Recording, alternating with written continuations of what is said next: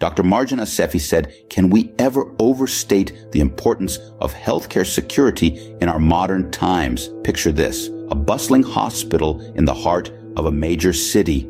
Doctors, nurses, and staff tirelessly working round the clock, caring for patients, managing medical records, and coordinating care. But lurking beneath this flurry of activity is a silent, invisible threat, cybercrime. Take the case of the renowned Banner Health. In the summer of 2016, this healthcare giant fell victim to a massive cyber attack. Hackers gained unauthorized access to the records of more than 3 million patients.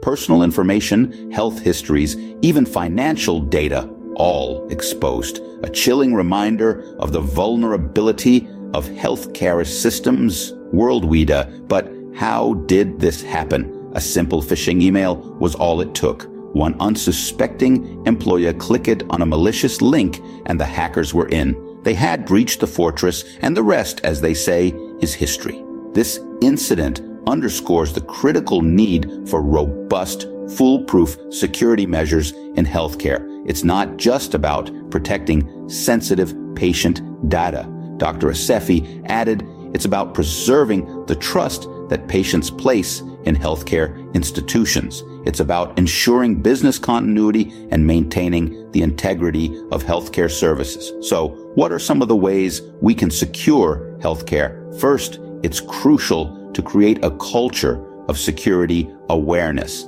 This involves regular training sessions for all staff members, teaching them about the latest cyber threats and how to avoid them. Remember the Banner Health incident? A single click on a malicious link caused it. Comprehensive security training can prevent such mishaps. Second, healthcare institutions should invest in advanced cybersecurity technology. This includes firewalls, intrusion detection systems, and encryption tools. These technologies can help detect and prevent security breaches, protecting sensitive patient data from falling into the wrong hands. Third, healthcare providers must implement strict access controls. Not every staff member needs access to all patient data. By limiting access to sensitive information, healthcare institutions can significantly reduce the risk of data breaches. Lastly, it's essential to have a robust incident response plan in place. When a security breach occurs, quick action can limit the damage and protect patients' data.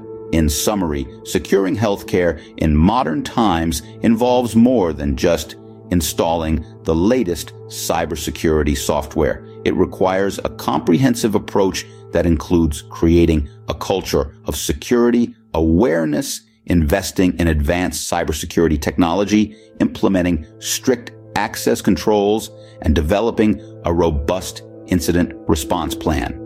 The Banner Health cyber attack of 2016 serves as a stark reminder of the potential consequences of inadequate healthcare security, but it also provides valuable lessons on how to prevent such incidents in the future. So let's not wait for another cyber attack to happen. Dr. Assefi mentioned, let's take proactive steps to secure our healthcare systems. Remember, in the world of healthcare, security is not just an option. It's a necessity.